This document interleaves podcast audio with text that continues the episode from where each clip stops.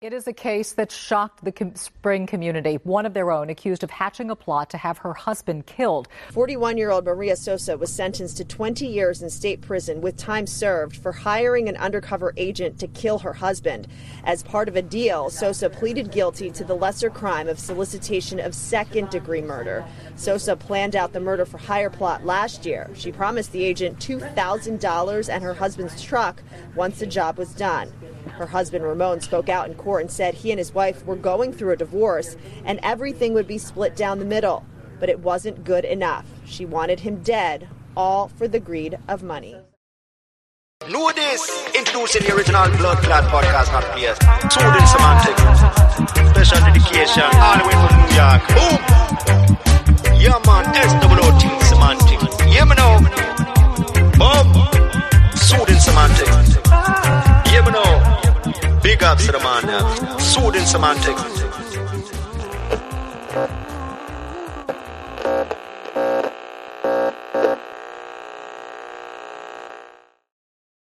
Welcome to the Soothing Semantics podcast. I am your host, Rafi Pinsky. Make sure to subscribe, like, share, leave a comment. Definitely make sure to leave your comments in this episode because it's going to get interesting. So, today, without further ado, I have a very, very special guest by the name of Ramon Sosa. Welcome to the podcast. Welcome to the episode. Ramon, thanks for coming.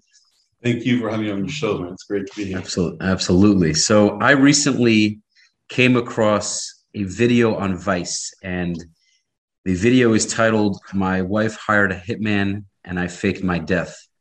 And when I saw that I had to click on it, it was about an eight minute video. And I watched as I'm watching the video, I just my mouth is pretty much wide open the entire time.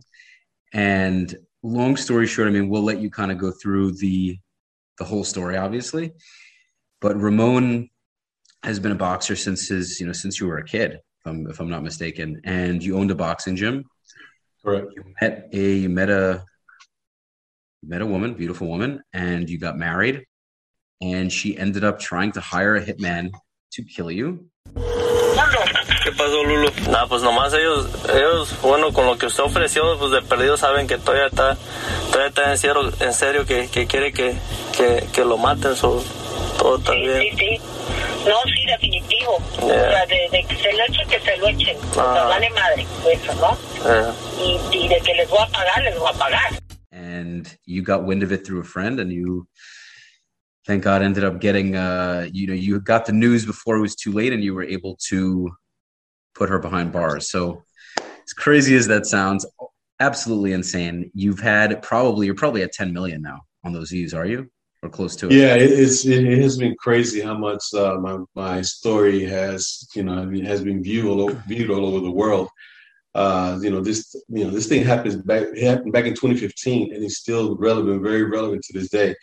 Uh, I've done all you know been all on all the major uh, crime shows uh, and uh, and I've been interviewed all over the world, and people still are like like you say, it's a jaw dropping experience. You know, they're like what she did what and and it's, it's you know it's just but at the end of the day you know this is a message behind my story that i like to share with people and when they hear my shit my message is, is just very you know heartwarming to them that you know i'm doing something about what I'm, you know what happened to me i'm doing something with it you know with what happened to me Okay, well, I definitely want to hear what you're what you're doing with it.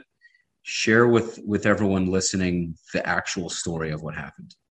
Well, I had met uh, Lulu. Well, her real name is Maria. Uh, back, you know, before marriage with Dorantes.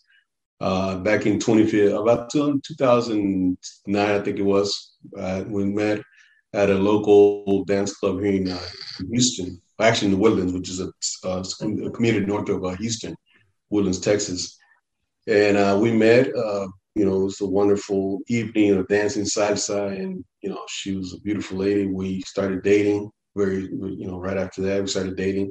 Uh, she told me her story how she came here to this country uh, from a previous marriage in Mexico City. She, the, her ex-husband was very. She claimed that she he was very abusive to her, and they had two kids together. And he was also, you know, according to her, abusive to the kids. Uh, uh, so she moved here looking for a better life for herself and her kids. Uh, and that's why I came along. and we met. And at the time when she was here, she was here in what you call a uh, it's called a, visitor's visa. But she was here legally, but on a visitor's visa. Then with that visa, you know, actually can't work legally. But she, you know, the way she maintained herself and got around from getting, uh, you know, with that law, it was, you know, working on the ground. You know, she cleaned houses. Uh, she was also masseuse, and she did out, you know, getting paid cash basically. So she she had it rough at the beginning, but she was able to stay here and, and do her thing and, and got along. We, you know, we, she, my family loved her at the beginning, but she got along with my kids, and uh, so it was a wonderful beginning, you know. But things changed. You saw no signs of that initially because you did mention in the documentary that there were a lot of red flags that you kind of didn't notice before. So, like when you first started dating, were there very apparent signs that you just chose to ignore because of the good parts of the relationship? Not really. You know, the only thing that I noticed at the beginning of our relationship was, was that, uh, you know, her son at the time, he was probably a young teenager. I would probably say 12 or, you know, the young teenage age. Uh, and he, he, had issues with uh, education, issues with, you know, the way he talked to his mother. And they would go in this back and forth arguments. And I would try to tell her, you know, I said, I it to her side. I said, look, you know, he needs to understand that you're the mother and, you know, you can't be talking to him like that. Just put your foot down and, and, and, you know, it is what it is. You know, what you say needs to go and that's it. Uh, so I noticed that there was a lot of back and forth with the, with the young man and I understood and I tried to pull him to the side too, you know, you know knowing that, that I was coming into the family. Basically, I, we were not married, but we were dating and, and I was around, the, around him all the time. Uh, but he, he, he definitely had uh, uh issues with following, you know, rules and, and doing the right thing. So, uh, but yeah, the, the argument going back and forth was was I didn't like that at all. You know, like she didn't have control over or, or the the young man. You know, mm. and later on it became a problem with me too. Okay, and and going forward, because you were we were you were telling me before I interjected, how did when did things start to go awry, as they say? Uh, well, we, we, it was great. You know, our, our, our relationship when we were uh, dating, uh, we decided, you know, I proposed to her uh, to about a year, year and a half later, uh, after being date after dating, and uh, it was kind of like one of those things, you know, where I felt like I was in this in, in, in a in a space in my in my life where I just need to settle down. You know, I've been divorced for over ten years so I thought she was a perfect person. You know, we had a lot in common. And, you know, I proposed to her and she started crying and, you know, we got married. You know, one of the another red flag was like right after I proposed to her, she was like getting ready. You know, she said, we got to hurry up and get married. Uh, you know, like, you know, there was no such thing as a celebration. Know, she wanted to go like the following week or the next you know, not, not this, one, but, you know, she was like, let's do this quick, as quick as possible. And, you know, in hindsight, basically what she was doing was she wanted to get her papers here to be legal as soon as possible. Uh, because she was tired of being on that visa. You know, every six months she had to go back to Mexico and renew it and all that stuff. So she wanted to be, you know, here legally. So that was another red flag right there.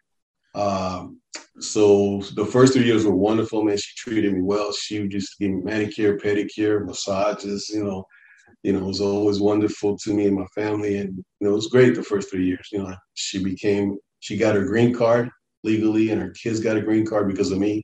So things were good. Things were really good at the beginning. You know, the, like I said, the first, what they call honeymoon years, the first three years mm-hmm. of our mm-hmm. marriage. And you really didn't see anything out of the ordinary during those times, just giving nice, sweet everything?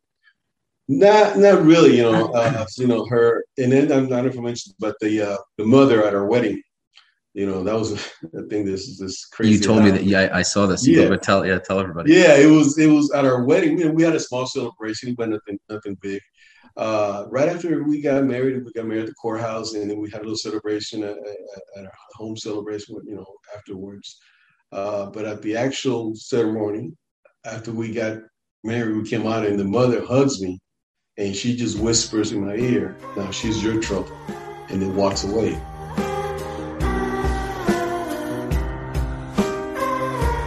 bro. I mean, how it's it, you know, I, I think about it like, what the hell is you know, and I was, you know, your emotions and everything. I was so happy, and I was, you know, things happen, whatever, and I didn't really think much of it. But that would shock me. Meaning, if I yeah. think everything is fine and dandy and she loves me and everything's great and she's doing all these things for me, and then her own mother walks over to you, it's kind of like it's out of a horror movie. Exactly. You know, like that's how all these horror movies are. Everything is so spectacular, even though they always seem to move into this old house from the 1800s in middle of nowhere. but yeah. as if there are no ghosts or anything, nothing's haunted. But right, it's like everything's fine up until her own mother whispers this phrase, this this one sentence into your ear. What was your thought after she said that? Did you kind of just throw it away, or you? Yeah, kind of just you know I didn't think much of it. You know, because prior to that I had met with her mother. You know, we had uh, you know spent time together, done things together with the family, and all this okay. stuff. So it was it was like you know oh, I didn't really think much of it. You know, maybe you thought she was joking, like she was saying. Yeah, kind of. Yeah, and it kind of came up across that way that maybe it's a joke or something. I just like kind of uh, didn't think much of it. And of course, you know, at that time we were all celebrating and and we had a big, you know, uh, well, actually not a big, we had a you know friend little gathering at the at the house with music and food and everything. So the subject never came up. The that that that the subject never came up, and uh, so I never thought nothing of it, you know. But I guess the mother was trying to tell me right there, right off the bat, better watch out with this. You better watch yeah, out. Yeah, her, her mom was probably like, well, my daughter scored and my daughter got a really nice genuine guy and i really hope he knows what she's all about you know because yeah, I, yeah her mom it seemed like her mom like had good intentions she was looking out for you she was like yeah. listen if you love my daughter and you want to do this go ahead but just uh you might want to you might want to you know heed my advice or whatever yeah, exactly. So in, in, hindsight, yeah, it was it was something that I should have just from the beginning known that hey man, what's your mom talking about? But like I said, I never brought it up. Uh, and then we, you know, uh, after like I said, uh, we after about three years, uh, we're married. You know, there's there started you know little cracks here and there. You know, started pop up, and but it all started like I said previously with her son. Uh, this the, the young man was a little older now. He was having a lot of issues at school bad grades, you know, uh, getting in trouble in school, you know, and and I was the one that was always, you know, taking up for him, going to the school and talk to to the principal and all that stuff, and and he, he the mother appreciated, you know, his, my wife Lulu at the time, she appreciated that and and, and and knew that I was trying to help the young man out, and I didn't have any issues, you know, I was just trying to be a father figure to him because according to his mother, that's what he she said. You know, he's never had a real father figure, never had somebody, a man, really sit down other than you know his uncle. He looked up at his uncle, and he had an uncle uh, that he lived here at the time, and he kind of you know listened to him a lot. But since I was in the family now, and I was they were all we were all living under the same roof, uh, he didn't like that that I was you know man, you know putting down my foot, and this is how we are going to run the house now and he kind of had issues with that. Even though I never, ever, ever put a hand on the young man. I mean, I talked to him firm, but there was a reason why. You know, I said, you know, you, I even told him, said, look, you know how many kids that are here that come from Mexico would love to be in the same position you're in right now, or have the opportunity to be in the position you're in right now. I mean, you're here legally in this country. You, you go to the best schools. You have a nice roof over your head. You know, you, I treat you guys, you know, well, very, very well and you still not doing the right thing. You know, just just do the right thing. You know, go to school, do your homework, take care of the house. You know, little chores that I that I make him do. He always had he always had issues with everything. You know, but I in the back of my mind, I kind of understood where he was coming from, so why he did it, kind of what he was like that. But then again, when it was the same problem over and over and over, and then the mother in another, you know, they started taking up for him. That's when it got really bad. You know, you know, when we had issues where I tried to discipline the young man, and then the mother got in the middle, was like, you know, don't talk to him like that. He don't be. Say, wait a second, you know. So she was enabling that behavior. Yeah, it's kind of so. Yeah, the same thing. Yeah, she was enabling and and and, and you know, here here I was, you know, trying to be a, a father to a young man, and he wasn't really behaving right. So we decided to go to counseling, and that's what she hated too. That we went to family counseling with him, the counselor would tell her, like, look, for what I see, Ramon is doing the right thing. You're the one that needs to stop being a friend to your son and be a mother to your son. It's a big difference. And that's what she was having issues with. When I would tell her the same thing, the, problem is that you're trying to be a friend to your kid instead of being a mother. And mm-hmm. so that's very, very different. And she would get so upset with that that the uh, actual counselor would agree with what with me, with the way I was trying to raise them, and not with that she was raising them. So uh, that was that was tough for her. So she didn't even listen to the counselor. She kind of thought she knew better than everybody. Yeah, she she, she was just you know, the kid, the, the young man was you know just he was very good at manipulating her and knowing how to what to say and how to feel bad and how to turn things around to make him seem like he was the victim. All you know, people like that. There's people in this world that are very good at that. And this kid, he had already down on how to make people believe that he was the victim all the time. He would always use that where he came from and his background, and you know, it was always the same thing. And I was yeah. just get that is very old. We need to understand that you know we, you know, this is don't don't try to play me, man. I, I know what you're coming from. You know, I I have been your age. You have not been my age yet, so I know what you're coming right. from. Right. So that was that was the problem there. You know.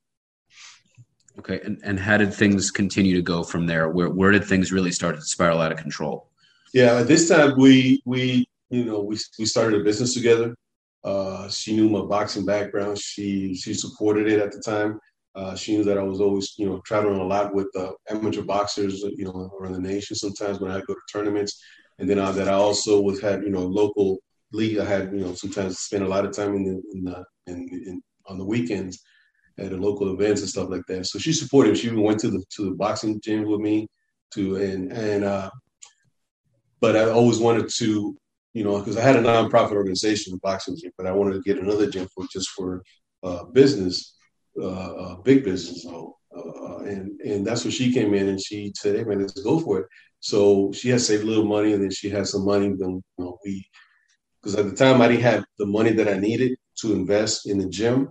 So she kind of came in and said, "Let's do it together." You know, invest some money, and you put together whatever you have. We'll, put, we'll make it happen, and that's what happened.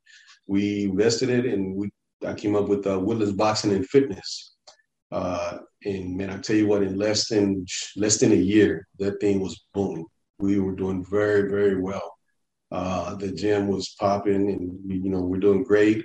Uh, you know, we were getting the nice things and big homes and toys and all that stuff. Uh, traveling, so life was at the time was was good. You know, with, with the way things were going at the time. Uh, but you know, you know how money changes people. I believe that was another thing too. Well, well, real quick to interject, I've been really so I I work as a realtor and and I've been taught that money doesn't change you; it magnifies you.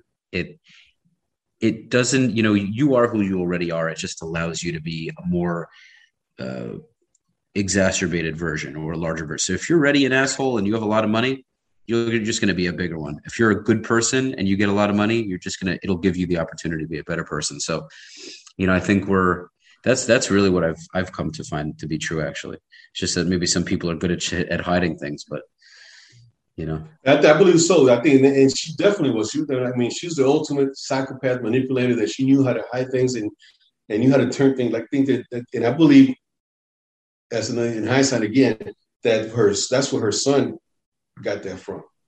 He learned that from her because mm-hmm. she was so good at manipulating and turning things around. And and when she knew she was at fault, she always had an excuse. Uh, but yeah, when once we, you know, then we moved into this neighborhood was like you know upper middle class, and she started hanging around these people that were very wealthy. You know, they did well for themselves. You know, and she saw how they lived and how they dressed and where they went and stuff. And she wanted to live that. I believe she wanted to live that life too. I mean, she would go to the mall and come back with bags, bags, and say, "Well, how much stuff do you need?" You know, we bought motorcycles and you know, bought all kinds of just. And she kind of just spent it. She didn't care. She didn't care what you said. She just spent whatever she wanted. Yeah, she she you know she I mean the bills were getting paid. I mean, mind you that yeah, you know, the bills were getting paid and stuff like that. But there was so much money that was just you know she was she just for the reason that hey man you know we got it so let's let's spend it you know uh, and I was I had a little issue with that, you know. So then, then that was another problem too when we started going through the problem with the with the gym. When I saw how many members we had and how much, you know, I can c- kind of calculate how much money should be coming in. And then when I saw the books, and I said, "Wait a second, this is not adding up." And she would always turn it around. Hey, don't worry about it. You know, the bills are getting paid. You're getting paid uh, don't worry about it. It's it's getting you know just you know she said just worry about training the people. She was she was more like the clerical, and she also self trained, but she would take care of the books. And I think that was another mistake that I made Uh, but you know, when you married, you have you have to have that, that, that trust in your in, in your wife or your husband that they're doing the right thing. So I had a lot of trust in her. I gave her a lot of trust in taking care of the books for the gym and taking care of the money. And in reality, it was like you know she started playing games with the money, and I, I wasn't falling for that either. And that was another problem that we started having. You know? That's also a question. Like it's a very direct question, but I can't. I have to ask you don't feel like in a sense maybe you enabled that to happen like meaning you let her off easy where she saw that she was able to to get one on you like you gave her an inch she took a mile and you know obviously it's not on you that she acted that way but you know at the same time do you feel like you let her get away with certain things yeah, I don't know. I think I did. No, there's no doubt. And the thing was that we had an agreement that because I, I, was, of course, my background is boxing. Uh, and I knew everything about training people and stuff like that. And she, her background, know, she was an executive secretary at the Ford uh, uh, factory in Mexico City, so she knew about the clerical and about you know kind of I guess a little bit about running a business more or less. And so we had our you know what we can do our best is that's what we chose. And I feel like you know you know how to run it. I know how to run the the, the the business as far as the boxing and the training part of it. So I can be, I can take care of that so basically, I was outside training the people, and we in the gym, and she was a lot in the office. But that's the agreement that we had. And, and yes, uh, in, in, in, hindsight, again, uh, I should have been more careful about being more involved with the books and where the money was going and things like that. But it, uh, but again, when you have trust in somebody that you're married to, you know, it wasn't like a, she was an employee. She was not an employee. You know, we did have employees, but they but the thing was, you know, you're the one that's supposed to be responsible and, you know, doing this. And, and when I asked you questions about the money and you always had an excuse or don't worry about it, it's all, everything's doing well and money's coming in. Don't worry about it. Just, just, she would say, just keep training people and people are going to keep coming. Yeah. Wow. Okay. Yeah, that's not easy because like you love the person, so you don't really want to get into arguments with them, but at the same time, you know in your gut they're just doing something you don't like. You know, yeah. they're they're taking advantage, but out of love, you don't. You're just hoping it, either the problem goes away or it, you kind of tell yourself that's not really a big deal. They're right. Okay. So so now the okay. So continuing forward, when did this whole attempted murder go down? Well, it got to the point where we just, you know, with the arguments and and the issues with the kids and and uh, you know, she by then after the third year, she became an American citizen. Uh, she was she, you know, we had a I mean, I never forget one time she told me straight up, we had a little back and forth argument, and she said, Look, don't worry about it. Look, I'm here legally in this country. I have all the rights that you have now. So, I mean, her attitude was completely different now she knew that look, I, nothing you can say to me, nothing you can do is going to change the fact that I'm an American citizen. I have all the rights. And I said, I mean, that kind of struck me as, you know, what you, what's the deal with you? And I, and I would ask her, I say, man, when, when we were going through issues, and I mean, I was straight up asking, did you just get married to me? You know, I mean, straightforward. Did you just get married to me to uh, uh because you want to be an American citizen, and now that you have all these, you know, beautiful things, you know, is, is is this is what you wanted? That's all you wanted from me. And she would, and this is how she used her manipulation how to turn things around. She would say, "Look at me, look at me, look how beautiful I am. Look how you know I can get any man I met I want. Basically, I can get any man I want. And before you, there was a lot of men that I met before you that had a lot more money than you. That you know that everybody lived in the wilderness. That, that they had a lot, a lot more money than you, and I could have been with them. But no, I chose you, and I love you, and I want to be with you, and that's this is the life that I wanted. So you see how you see what I'm talking about? Kind of it's hard, you know. It's it's kind of like a, a backhanded compliment because yeah. it's like she's complimenting you for being who you are, but she's also kind of saying, "Well, you're not as rich as I'd like you to be, and maybe you're not as good looking as I'd like you to be, but I, you're still my man." So it's like, yeah, yeah, you're all right. You're good enough for me. Thank you very much. So that's like, yeah, that's extremely manipulative, and yeah but it's hard because in the moment, you know, a lot of people like love is blinding. It's very tough, you know. Uh, so so go on. I'm I'm literally no no, no and that's and it is it is and that was the issue, you know, that that that that she that she wanted that that that always wanted to have the upper hand on everything. You know, and, and anything we did, then she always wanted the upper hand on everything, and uh, that kind of you know, I didn't like that. You know, so uh, long story short, we decided, you know what, she filed for divorce. Uh, we try to go through uh, go go to uh, counseling, marriage counseling. Uh, obviously, it didn't work because she knew that it wasn't going to work anyway. She she knew that they, you know this is this is just something just to go through the process. But I know I already know what I want. And then another thing that she was doing, she was starting to um, talk bad about me to the members at the gym. You know, trying to ruin my name, which was I thought was man, this is that's the worst thing you can do. Uh, you know, ruin my image around my boxing circle, telling you know stuff to people that I was an abusive father. I mean, an abusive man. I was uh, drunk. That I was nothing like they thought of. You know, the way I was at the gym, and and I took it as man. You know, if we have our issues, we, we take care of issues at home. Don't bring that to the business. And even though none of that's happened, none of that stuff that, that she, she she claimed was nothing, none of that was true. And then she started filing uh, false police reports on me. Her kids filed false police reports on me. Wow. Not one of them, not one. I, I every time they were investigated, not one of them was true.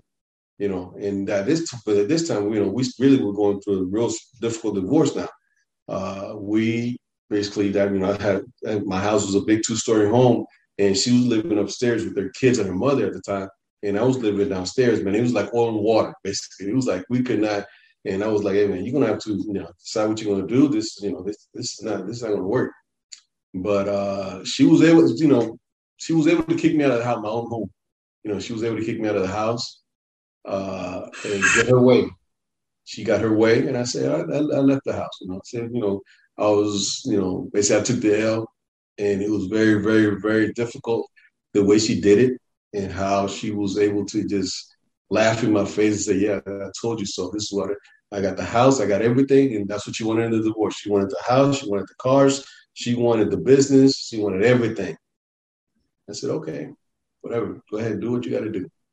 Uh, but now this is when it happened that this young man that I trained uh, that wasn't enough for her, though. She took everything. That wasn't that's enough. That's what she wanted. Well, she thought because you know that's what she wanted in the divorce.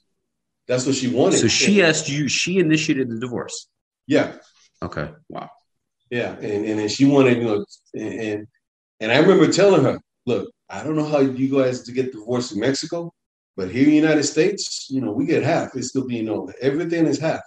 You know, I worked I worked very very hard for everything I have, and how do you expect me to just to walk out of this home with nothing, you know, just take my little bag of clothes and get out of here and back next next that's it. Nah, nah, nah, nah. We we're gonna you know do this the right way.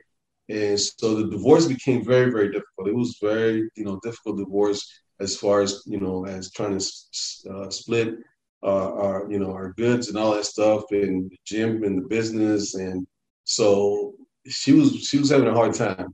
But the thing with that happened was that once I was able, you know, once I left my house, once she kicked me out of the house, was able to get me out of the house, and I say, I, I stopped going to the gym, you know, because you know she put a restraining order on me, because that's when that's what she that's what she was able to get me out of the house.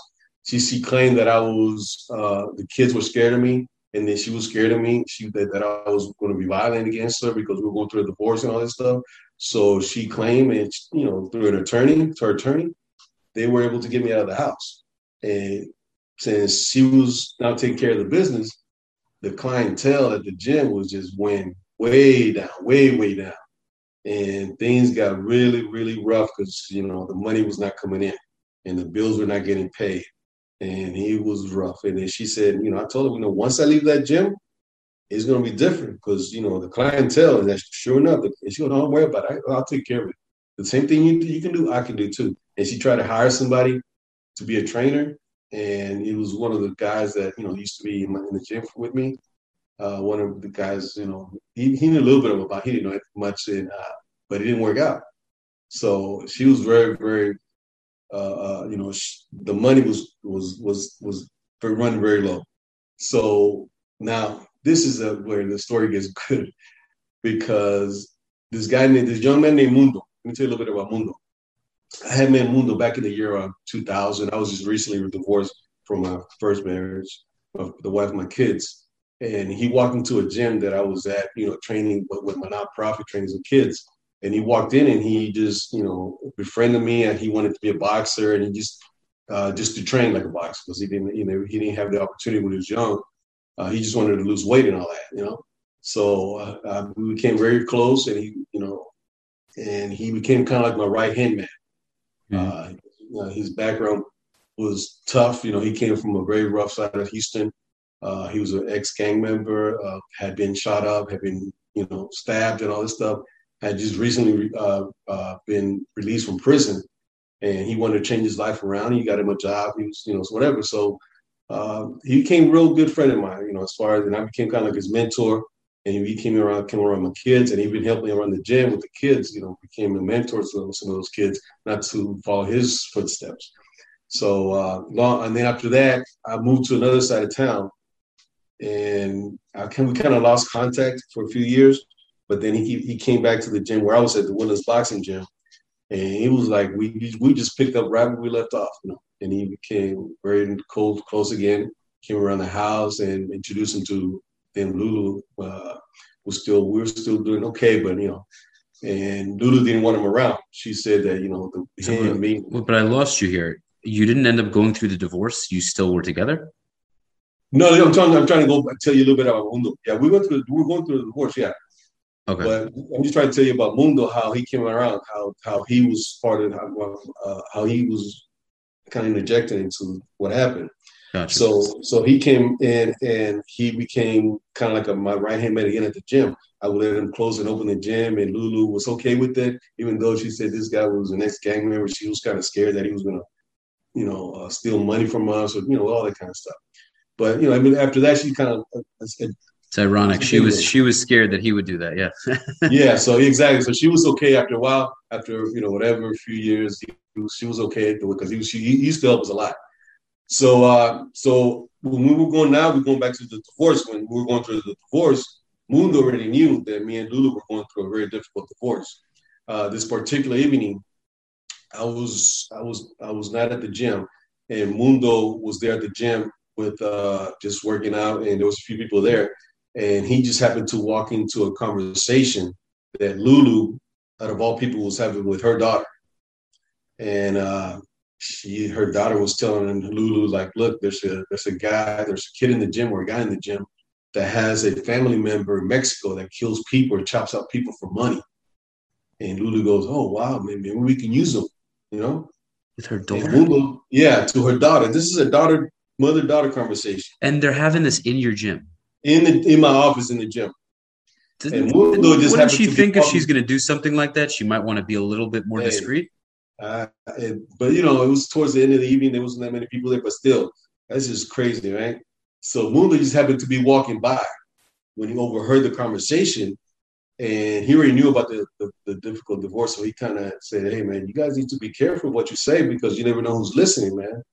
And they were like, "Oh, they, you know, they kind of just brushed it off. And later that evening, Mundo walked up to Lulu by herself when it was about to close, and he said, "Hey, uh, the thing, you know, the little conversation you guys were having in the office was that about Ramon?" And Lulu said, "Yeah, man, I can't stand him anymore, man. I wish it would just take him away. I wish he would just leave. I can't stand him. I wish, you know, they would just." And he Mundo goes, "Wait, you know, me go take him away like this, like he did the pistol sign." And he said, "Yeah, we said we just take him away." And this is why Mundo I mean, the reason that I'm why, sitting here why talking, would she tell? Why would she tell him that if she knows that you guys have a good relationship? You know, I think this is where it gets kind of weird because she already knew that me and Mundo were kind of tight. we weren't. we're tight, but she was kind of you know she knew Mundo had for a couple of years now. She you know she got she was she she trusted in him too, but she was so desperate. Let me tell you, she was so desperate for money, and then the divorce was not was not going her way you know, me kicking him out of the house and me, or, you know, me, well, at the time I wasn't kicked out of the house yet, but anything that, that you can do to help me, I would take it. And this is when Mundo said, Are you talking about taking him away like this, like kill him? And she goes, Yeah, take him away. And this is when Mundo made the decision that the reason that I'm alive right now. He told us straight up, Hey, man. Saves your life, man. Hey, he said, I take care of it. I got people that can do the job for you and she just her he said that her eyes lit up and she was like yeah this let's do it you know if you can let's the mundo goes okay i tell you what let's uh let's talk to him let's talk about this somewhere else later you know tomorrow we can talk and see what happens see if you're you know we'll, we'll, let me talk we can talk And that's when the next day Mundo called me, calls me. And I remember I was driving. Mundo calls me and tells me, hey man. And you know, Mundo was we, we used to joke around, you know, back and forth and stuff like that. I thought he was joking when he said, hey, uh, this Lulu, you know, this this lady wants to kill you. You know, you're talking about Lulu. This lady wants to kill you, Pops. You know, he called me Pops. And I said, Mundo, what the hell are you talking about? Yeah, man, she wants to kill you. Said, hey, I said, Mundo, quit, quit joking around, man. This is not a joke. You know, we playing around like that, kind of things you don't say. He was like, man, she, I talked to her last night, and she she told me she, this is what she wants to do. And I tell you, bro, when I, I, pulled over on the side of the road, I was so pissed. I was, you know, I had so much anger. You know, there's so many emotions going through me, and knowing then after that that I had to go home and see this lady. Oh my God! Yeah, you you met. Uh, by the way, I heard all of this in the in the yeah. documentary, but I'm obviously no one, many people might not have. And I, when it, when you said this in the documentary, I was just I couldn't mentally grasp that. Like you heard that your wife wants to kill you, and now you have to go home and act like you had no idea. That's exactly. even though we were living together but separately. And it's I had to go oh, home and see this lady and act as yeah. normal as possible. And and man, I was so freaking upset, man. I was like, you know, should I go to the police? Should I, you know? And that's when Mundo said, you know, tell you what, what I'm going to do, I'm going to talk to her and see how far she's willing to go with this. And so let me see, you know, see if she was just, you know, for for real wanted to go through with this. You know, basically sleeping one eye open. I would lock the, the door in my, in my room. Why did you go home though? That's the that's really the question. If you have any any any there's any chance she's serious, right? And in this case, she was dead serious, pun intended. Mm-hmm. But if she was partially serious, um, if she was partially serious, even like you didn't think like maybe you shouldn't have stayed there because she could have tried to do it in her own house. She was, yeah, I mean, was, I thought about it, but see, what I did was I, I, spent the night at home and whatever. The next day, I actually called the I called the police and I talked, you know, I talked to the sheriff department about it, and they told me straight up and said, look, uh, you know, people went because he they told him we are going through a difficult divorce, and he said, well, people when they're going through this kind of you know divorces and stuff sometimes say crazy things you know sometimes they don't mean it but uh, there's not enough evidence you know it's basically you know word of mouth so there's not really much we can do. And i told him what my friend was planning on doing. So he said well tell you what is you know that's nothing illegal that he's doing but if he wants if you get enough evidence and then you know and, and, and whatever she says you have you know we, we will definitely interject and come in and take care of it uh, but that was what I feel like. Wait a second, I'm telling you that this lady wants to kill me, but there's not enough evidence. So what does she have to do? Kill me? Whatever, you know? Yeah, like what's gonna what is it gonna take? You know? Yeah, yeah. There's not enough. You know, just the word of mouth. They were like, yeah, basically, there's, there's you know, she can just say that she was upset. Well, yeah, from a legal standpoint, I mean, from a legal standpoint, they need some kind of proof of that, meaning like exactly. either something in writing, something recorded. Yeah. Yeah, there was nothing like that, and that's when Mundo and her started having conversations and Mundo would record everything she was saying. How did he record it? He had a wire. He had his phone. Yeah, you know, he had a, he had his, first he had his little cell phone. He would do everything on his cell phone, and then it was crazy. I, then I would meet with him after they talked. I would meet with him either the, the same night or the next day. And uh, when I tell you that I listened to the conversations that they were having and how she really, how she felt, man, I'm telling you, man, it still, still freaking bothers me how this lady, how bad she wanted me to be taken out. You know, how how I was living and thinking, how can somebody live like this knowing that this is what, you know, in my, in my heart, I want to kill this man. Like I want him dead. It's heartbreaking, man, because you you yeah. had such good intentions to marry her and love her and care care for her, and this whole time it just seemed like all she wanted was citizenship and, and money, and just to get rid and, and ultimately to get rid of you. It's like it, yeah, it's a heart wrenching thing to I can't even imagine. Exactly.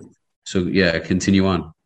Yeah. So and, and, so they kept having all these conversations, and uh, so they were going on this back and forth, you know, conversation. They were Mundo was recording and everything. So we're trying to get enough. Basically, we me and Mundo were doing our own uh, undercover investigation, and Mundo said, "This is what we're going to do now. You know, I'm going to sit. I'm going to get ready to ask her for the money, and once you give us the money, man, for for to buy a gun, uh, we're, we you know we're going to take it to the police, man. That's it."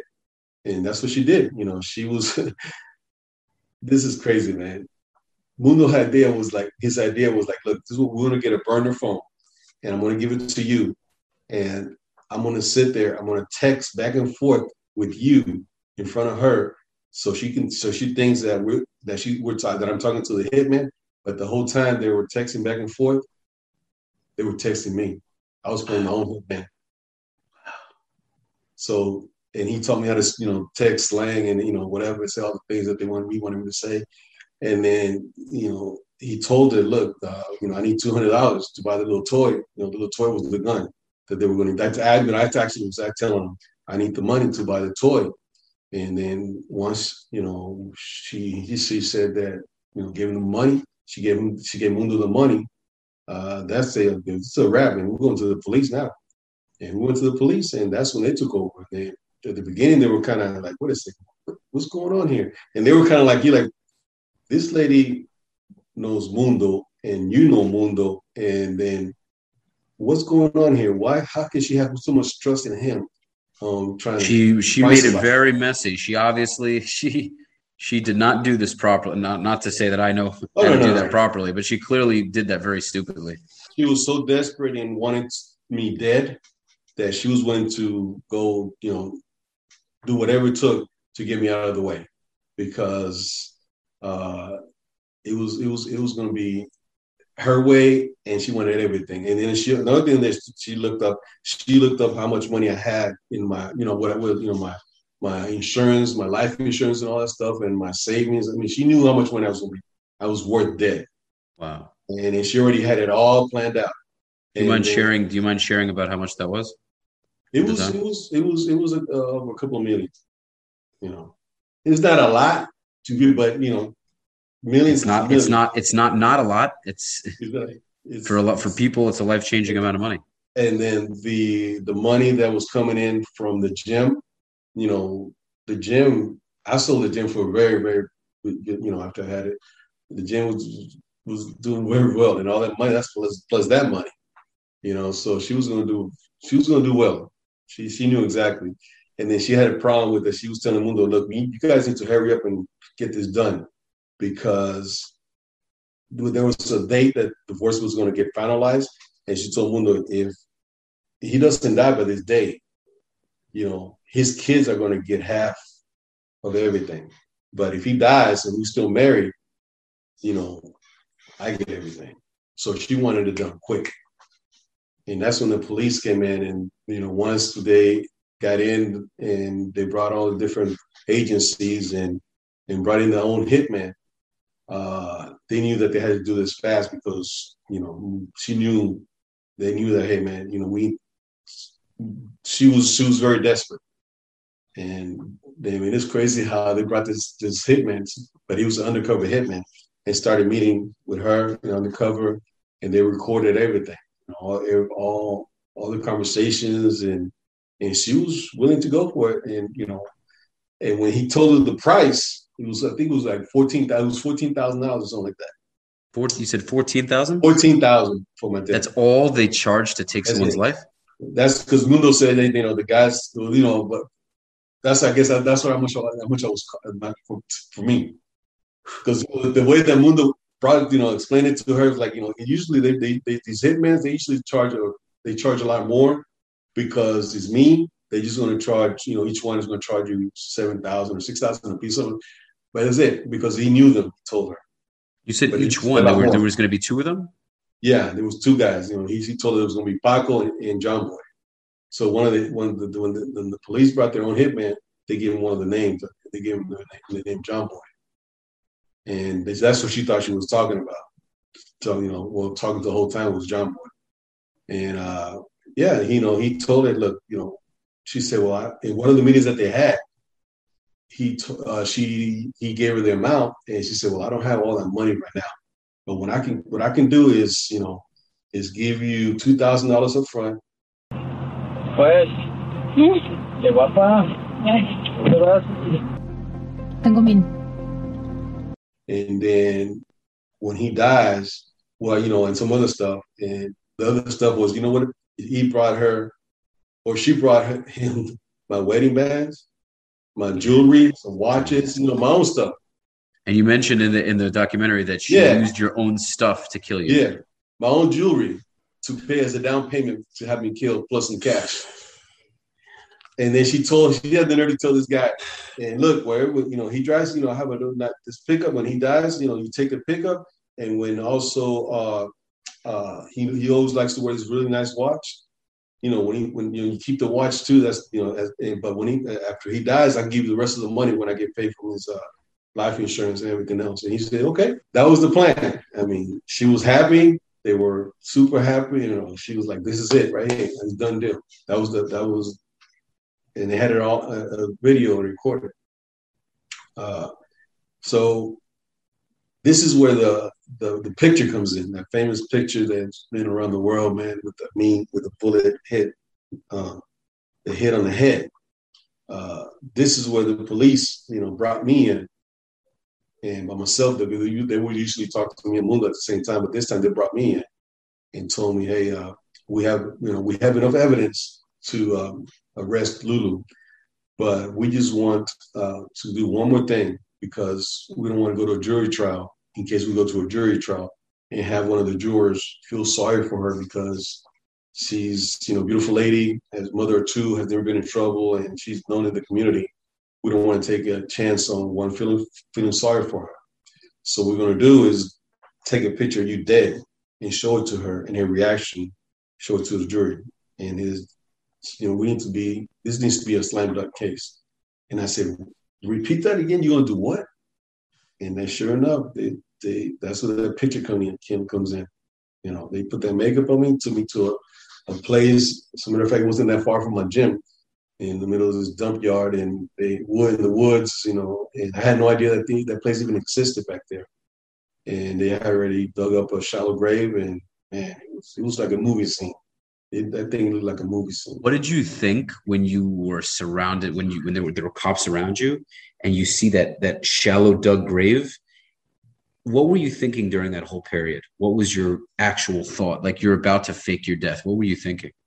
you know, I actually I, I jumped I jumped in the you know I was fully dressed when I from and I got in the, I got in there and I just looked around and I was thinking to myself, this is what it has come down to, you know, for me. So this lady, you know, can get arrested or or for this for my marriage to end like this. I have to fake my death, you know, and that's what the terminology you know, comes out or that, that that that I use in my book that I I walked on my own grave because mm-hmm. I literally was in walking in my grave. And and and, and that's when they can say, okay, Mr. Sosa, you know, you're gonna get down to your briefs and we're gonna put a little more makeup on you. And they showed me how to pose. And that was it, because I mean, I closed my eyes and all I could hear was the clicking of the 35 millimeter going around me. And he showed me the picture and they said, well, said wow, man, this is it's, it's, it's crazy, man. And that's what they did. And the way they, they arrested her the, the, the day before, they went to my gym and they had been, they, you know, they had been following her the whole day. They knew exactly her whole schedule. Mm-hmm. And so they went to my gym and they did like a missing person report. Uh, and she acted like, you know, I don't know if you saw the but she acted like real. She was worried about me and, and she, you know, she had to call my sister. And what's crazy is that she was already you, you know, she knew what she had done the, the, night before when she was, you know, with this guy in the undercover cop. Had, when they she they showed him a picture, but when they went in, you know, and arrested her, she was all worried about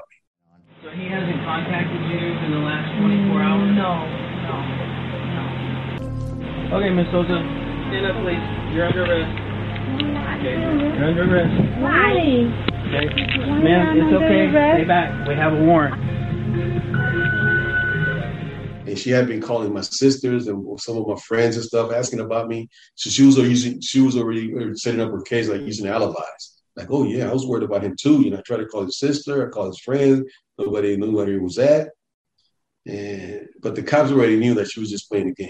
She was just playing a mm-hmm. game, and uh, you know, here she was all worried about me. But the night before, when they showed her the picture of me dead, you know, she's happy, raising her hands up in the air like she hit the lotto uh, asking the police officer, or you know, she thought it was a hitman. He's not waking up, right? He's he's he's not. He's dead. He's, he's gone. No se levanta ya. you know, at least they gave me a little dignity. They told they told her that I fought, that I beat up one of the guys and everything. But he said, but we finally put him down. You know, that was, yeah. I said that's her right there. And, but then the way when they arrested her, and then they arrested her in front of her mother and in front of her daughter. They took her out in handcuffs out of my gym. You know, so and then that's when she starts yelling to her mother, you know, call my attorney, call my attorney. The mother, you know. I don't know if the mother and the daughter they knew anything about what's going on. I think I don't think so. But uh well the daughter did. Yeah, the daughter, she's kind of way she's you know, she was involved, but she was still a minor. So, you know, I even asked the police, you know, what's going to happen. I told her what had happened uh, with the conversation. that already knew, but they said she's she's a minor. She don't think she they they investigated her at all. You know. Wow. It's it's it's wild, man. How you know this person that supposedly we were so so in love, and uh, we are supposed to spend our life, the rest of our life together, and here she was, you know, now trying to kill me. Uh, and when I, you know, I never forget when I used to ask her about, you know, are you really in love with me, or are you in love because you wanted materialistic things and, and you wanted the uh, the life of, of being, I guess, living like uh, like this with with all these nice things around you all the time, you know, and then your green card. But she always turned it around on me. She was going around with the, you know, look at me, look at me, look at me. You look at me. She's always, always that thing. Look at my body. Look how I look. I can get anything. Yeah. You know. So it's horrible. Okay, so so now that and also she so she went she ended up taking a plea deal and went to prison for 20 years instead of life, right? Oh yeah, she she was uh during the whole time she was arrested or in the county jail here. Uh, she was in, she was in the county jail for about 15 months and I was able to well, you know, to go to the hearings. Uh, in one particular hearing when she was sentenced, because she was after she was going to she was. The DA kept telling me, "Look, she she goes to trial, man, in Texas. She's she's probably gonna get a life in prison for what she did. Uh, it's just a very difficult state when you do that kind of things, man. lived in a county where they said, you know, she probably gonna get life if she goes to trial. So she ended up after 15 months the attorney, her attorneys, they just agreed that, uh, you know, to plead bargain or they got 20, uh, sent to a second degree solicitation of capital murder instead of a first degree and to 20 years. So she got locked up for, this is a, what, fifth or sixth year now? And it's in the state penitentiary. Uh, How old was she when she went to prison? Uh, I believe she was around 42. So she's not getting out till she's still she's in her 60s. Yeah, probably she does it twenty more. You know, more like she probably she probably get out maybe, and I don't know because of good. You know, here it's a good time and and man, it's a trip. Look, check this out. When I was when I was, you know, she was had been locked up and already been back to my house and everything. I get this message on Facebook from this cellmate that she was locked up with in the county and I, you know, I said, what the heck? She looked me up for it. She looked me up. She said, she told me her whole story, how why she was locked up, whatever. And then she said that she was locked up in the same cell with my, you know, with Lulu. And she said well, that they, she would always ask, and people would ask her, like, why are we locked up for? And I mean, she would never tell anybody. But she noticed how she became a really, real fast, you know, real fast. Uh, she became a trustee and they were like, how the hell she just got here? And she also she's a trustee. And but because she was a good manipulator, she already was manipulating and I said that's how she was. She was even in jail, she was already manipulating the guards and whoever else she could she could in there. But she would never tell what she did out here, what she was locked up for. And then when the lady read the story, I said, Oh, now I understand what that's how she was. You know, with us and everybody else in there. Because she was, man, I can't believe she did that to you. Uh, so I was like, man, you know. But but going back to the hearing when she was sentenced, what was it uh, like seeing her in court, man? Do you you guys man, make eye contact? Man, it was it was crazy because the first day, I, the first time I went when she was sentenced, I well, actually, you know, I saw her come out. You know, this is a lady that loved to dress well. You know, loved you know from shoes and you know clothes and jewelry and hair. Everything was always intact with her. And when I saw when they brought her in, in those two dollar state shoes and in the jumpsuit with the stripes and chains on her hands and her ankles. man, I still remember that sound that came that and she never looked at me once. She just walked in between uh, the seats, and I was like, "Wow, man!" But she ended up, you know, how this lady has ended up, you know, and I couldn't believe it. I was like, "Wow, this this is crazy." How how life, you know, is. She went, you know, she went from wearing four hundred dollars shoes to two dollars shoes. You know, and that's what that's what she that's that's what you get, you know. But when she got sentenced, uh, man, I was, I was, there was so much anger inside of me. I mean, I would sleep in my house and, and literally, I had, I, I, slept with the loaded shotgun next to my bed. I had a loaded 40 millimeter. I imagine even after that, you were still worried that anything could happen. Yeah, I mean, I, I, I mean, I was ready for retaliation at any time. Do you still ever think? Do you still ever think about it, or you feel like at this point it's you're safe? You know, I was. You know what I did? Uh, what I did was at the sentencing, I, I forgave her. Wow. It's hard for to believe, right? You said and that verbally. You got up yeah, and you spoke. I forget. I said I stood up there. You know, the, the the the DA said that I could speak, and they gave you these parameters where you can and cannot say whatever. And there was a packed. You know, the, the courthouse was packed. I imagine. Media. Yeah, it was packed with media and all that stuff. You know, that that that that my my story had been carried you know over. And when I stood up there and I, and I forgave her, it was because in my heart, I had to release that anger, bro. So it was like a, I was like a bubble ready to burst at any time. And I could, I would hate, you know, when they talk about uh, road rage, when they talk about just anything, that was like a ticking bomb walking around. You know, I hated her, her mother, her kids.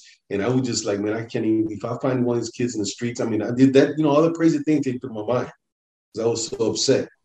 And once I told her that I would forgive her because of what she did, I will never forget. And you know, we're not perfect. And I just it was like all that anger was just released, and my heart was just like, oh, now just I can calm down. And, and you know, I forgave her, but will never forget what she did. You know, and I can move on with my life. You know, I get I live it in God's hands. Uh, retaliation still still stays in the back of my mind. Uh, the DA tells me that that she don't think he doesn't think that she would do any kind crazy thing, you know, like that again because she would really be going back to prison forever. You know, I don't think she would want to do that. Uh, if she pays somebody else, I mean, it was, it is what it is, how it could happen. But I still, I, I still protect myself, and I have a lot of people that look after me, and mm-hmm. also the police department. I, can, you know, they, they, I can call them and and they told me the same thing. Any anything funny you feel, anything suspicious, just give us a call. We'll we'll, we'll investigate whatever. And now all of a sudden, like it's like everybody else, she's turned into religion and you know put in lockdown. She's all she does is read about the Bible and read you know biblical stuff, and all of a sudden she's very religious. That's what the DA tells me. That's all you know. I, I wouldn't buy any of that nonsense. Yeah. Oh no, I I know I don't buy it either. Probably just trying to get out in good behavior, you know. Yeah, exactly. Exactly what it is, you know. Yeah. But she's been up for parole a couple of years or three years now. And I have been having to write a letter and then talk to the warden and all that stuff. And but uh nah man, it's it's my, I have to move on. You know, life life has, you know, I have my three kids, my mother, father. I've started dating, met this wonderful person that uh, So I was about to ask that. I can't help but ask because you let it go, because you mentally forgave her and you allowed that burden to be released from you, how is it to now date other women? Do you, how do you go on with trusting so much and being, you know, taken advantage of to the point where someone tried to kill you? How do you feel now? Like, how do you go into new relationships now?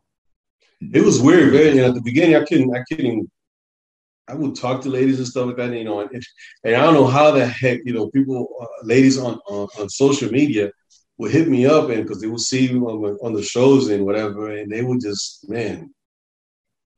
I mean, to the point where they would see me in the street, or you know, at, at, at, like I said, you know, I remember in a particular restaurant in Houston, and they recognized me. And these ladies, like a little group of ladies, they went over, over to me and started hugging me, and they said, "Man, I'm so sorry for what happened to you. And you know, if you if you want to hang out some some people, just hang out with us." And they bought me drinks and stuff, and they were like super. And everywhere like all these ladies just started gravitating toward me because of what happened to me.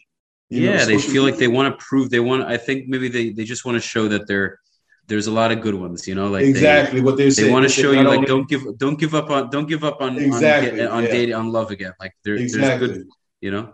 Yeah, but I you know I, I dated and hang out with them and stuff like that, and uh, but this I, I finally I, I, I, settled down with with somebody. Uh, uh, uh she knew my story and it's great, she man. came to my state, and, and we were do very well, man. And she's she's a wonderful person, you know, and she knows everything that happened. And and man, she just like, uh, wow, I just can't believe somebody would be that hateful to somebody, you know.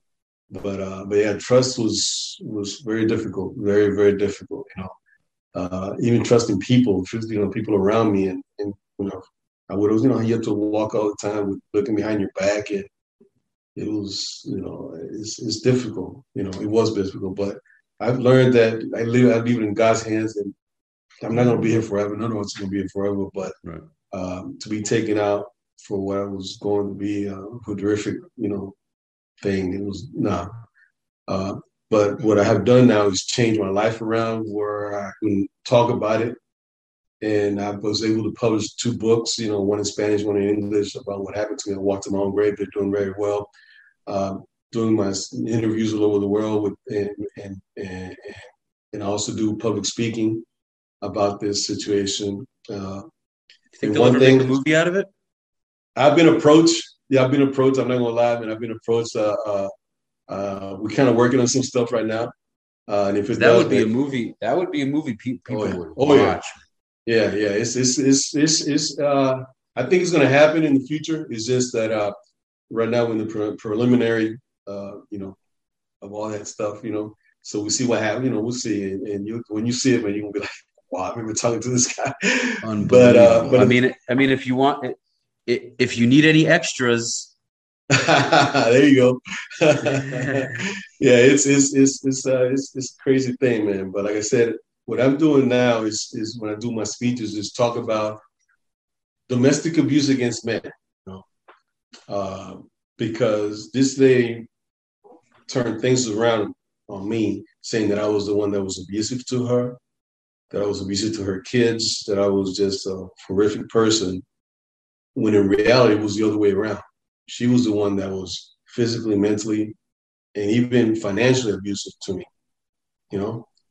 And when I tell you physically, it wasn't like she was, it happened one time, but one time is too many.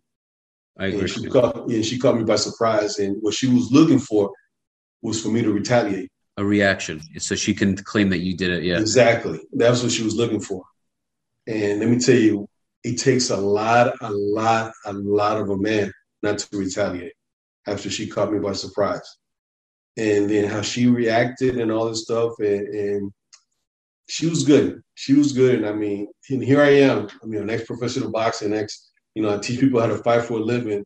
That's also i think why she also had that leverage because as a boxer, right? You're you're in a violent sport. It's it's more believable for someone to be, to take her side because oh he's a boxer, so maybe because oh, he's a yeah. boxer. And, and, don't you know don't and look when I tell you that they she called the police and her son's gonna call the police and tell them that that I'm, that's the first thing we mentioned to them. Oh, he's a, he's a professional boxer. He's you know he's right here. He's having he's in rage right now. And I'm like, are you are you kidding me? Just to get the police to, to the house. You know, that's kind of things that they would do. That's kind of false police reports that they would do. Mm-hmm. So, you know, but going back to the the, the uh, domestic abuse against men, uh, you know, it happens a lot more than, than what most people think. You know, it happens a lot more. Uh, like when I do the speeches and they're man there, they, they have, you know, I did a speech in London and man, when I tell you the guys over there, they want to, they came up to me after the speech and they were like in tears. There was one that was in tears because he said, man, it happens to me and and you know, men, a lot of men stay in this type of relationship for the same reason that women do. They still either love, they have kids together, financially by be beneficial, for all the same reasons. You know, a lot of men stay in this type of relationships. But when a man comes out and talks about it, he's seen you know, this stigma about, you know, you're you're a punk, you know, you why you let a lady treat you like this? You know, a lot of the they don't believe in you. You know, like the you know, I've heard from told man, they call they called for actually 911 and they laughed in their face. Like, what? You need you? Yeah. And it happens. It doesn't happen probably as much as it happens to women, but this should not be a monopoly. It should be treated the same way. Mm-hmm. The same way. You know, if a man's looking for a shelter, like there's some shelters for women, a man can't just call and get get it, find a shelter for you know for that type of thing for domestic abuse. They, they don't have them. I think there's two in the whole nation. Wow. You know what I mean? So uh, that's what I talk about now. You know, and, it's not against nothing against the, the, women. You know, I had like I tell people, I have, I have, a mother, I have sisters, I have daughter, and cause you know, it's nothing against the women. But when it happens to a man, he should be it should be treated the same way it's treated with women, and believed the same way women are believed. Mm. You know, because that's the thing. Like you said earlier, if she would have, you know, punched me and I would have punched her back and we both were bruised, who do you think they would have believed? Of course. There's no doubt. Is, is I mean, there's no there's no question. It's like, what is it? You're both bruised, and she's saying you she hit you or you hit her, whatever. Oh no, it's always, you know, that's the way it goes. Yeah, and yeah. That's not that's not that's not cool. That's not right. And you know, we have to, and, and that's what I want men to learn from my story too. That I talk about that uh, it's not just you need it doesn't make you a punk. It doesn't make you less of a man. It doesn't, you know, you have to be aware that you have the same rights. And and when you go to the police or whoever you go to, they need to believe you and, and say, look, man, this is this is really happening. And if you love this woman, okay, you go to counseling you want to go through things. But if you don't, just hey, man, go your ways, part your ways, and you know, if you have kids together, it's better for the kids to get separated. But to be in that situation where you you know getting abused mentally, physically, and, and financially is another one too that people don't talk about. But she was doing, that's exactly what she was doing. You know, she was taking me. You know, basically that's that's that's a form of abuse. Like how you gonna take all this money and not even and not and they lied to my face, basically. You know, mm-hmm. manipulate me, tell me all these things that you know that you're doing wrong. But it's so crazy, dude. So unbelievably crazy. Yeah. Exactly. Wow. Okay. Well, Ramon, this has been a it's an eye-opening episode. I've been, by the way, I've been waiting to to record this with you for weeks. So as soon as I said, yeah, and I'm so so thankful that you that you responded and agreed to come on and take the time. You know, I know you've gotten thousands. You you said you gotten, you know, yeah. few, you said you had like fifty four thousand, and then you said seventy, and now I'm sure it's yeah. hundred thousand. Oh yeah, yeah, his his head's gone. It has gone crazy. Uh, uh, we're we're we just it's it's it's interesting that that how my story, like I said, to this day is still relevant. And and but every time I uh, I do an interview or talk to anybody, I always talk about the same thing. But yeah, uh, yeah, it, it's what happened to me was bad, but there's something good that came out of it. I mean, you, that's yeah, what I want she, people to learn. She tried to sabotage you. She tried to get rid of you and in return god gave you all of this and now you and you deserve it you deserve every minute of it i hope i hope this brings you lots of success i hope you have a long and, and lasting you know permanent relationship with the woman you're with i hope both of you treat each other beautifully and you know wish you the best man you deserve that so um, again thanks for coming on it, it was an absolute pleasure i'm sure you know this uh, I, have been looking to see if there were other pod have you done any other podcasts yet Oh yeah, I've done a few. I've done a done few. A few. Uh, yeah, I've done a few. Uh, I haven't really seen any on YouTube. I don't know if they're on there, but yeah, I think he is. I don't know. what I think, but they're, they're all. In, I think I think if you go to podcast and you put my name, there's a few that I've done. Okay, awesome. So, but, uh, but, this is this is great, man. I appreciate you having me on, man. I hope uh, you get a good uh, uh, viewership or listening. I hope so. Yeah, if you don't mind sharing it around, that would be that would be awesome. Yeah, yeah. This is you know the Vice gave a very brief overview. You know, it was only eight minutes, so this kind of allowed you to really elaborate on everything and give the the really deep part of the story. So so thanks again, and um, hopefully, if you don't mind, if you can if you can send me a bunch of that footage that like Vice used, I can't take it from Vice because they have you know their their logos on everything, but just to to really give people you know when you have a story because you've been telling your story, if people can actually have those videos to reference, if do you have any court videos? Do you have any videos from the hearing? Uh, I can get. I can send you some stuff. You know. Yeah, like the more the merrier, so I can put them in and really give people a visual about what happened.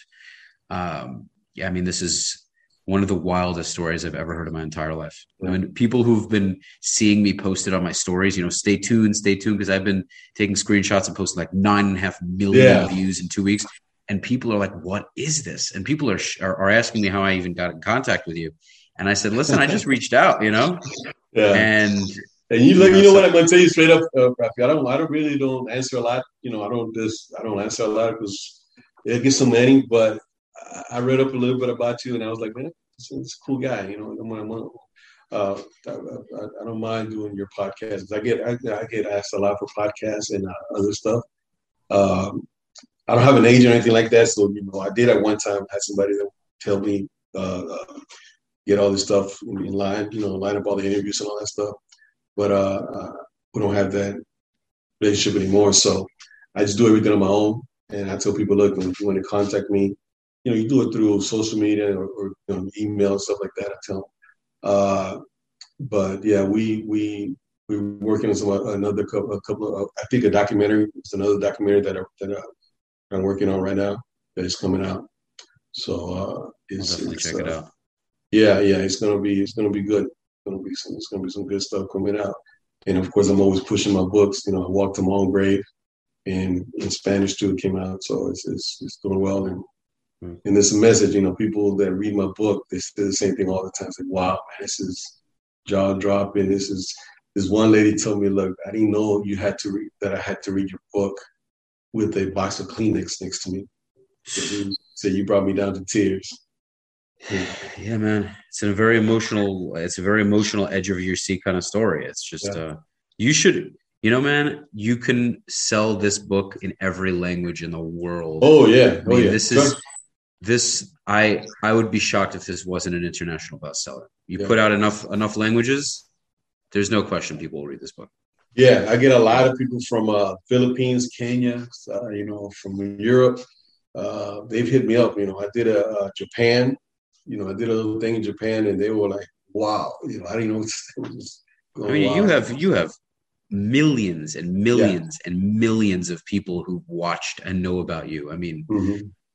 It's it's an amazing story. So yeah, the, Ramon, thanks again. Thanks so much. Um, I look forward to having this out. This episode will be out next week, Sunday.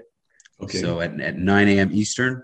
So, ladies and gentlemen, I hope all of you enjoyed this episode immensely and I hope you learned from it. I hope it uh, helps to to make you a better person. And uh, yeah, hopefully, uh, Ramon, I look forward to hopefully meeting you in person someday. I'm I'm in my I'm based in Miami. I grew up in Brooklyn. Uh, oh, I used to live in Brooklyn. Oh, really? Yeah, you, you said that. yeah. so yeah, you, you mentioned that. So if you're, I mean, we'll, you know, we, we have each other's contact. I, I, definitely, I really look forward to to sometime being able to like actually connect and you know either grab a drink, grab something to eat, and just really. Oh, definitely, you know, definitely, man. Cool. Yeah, cool for sure. Okay. So, everybody, make sure to stay tuned. Again, like, subscribe, and share. Leave a comment, leave a bunch of comments. Feel free to ask any questions, and, and hopefully, Ramon and I will get back to you. Um, until next time. Great. Thank you. Thank you. Absolutely. I'll talk to you, man. Bye. All right.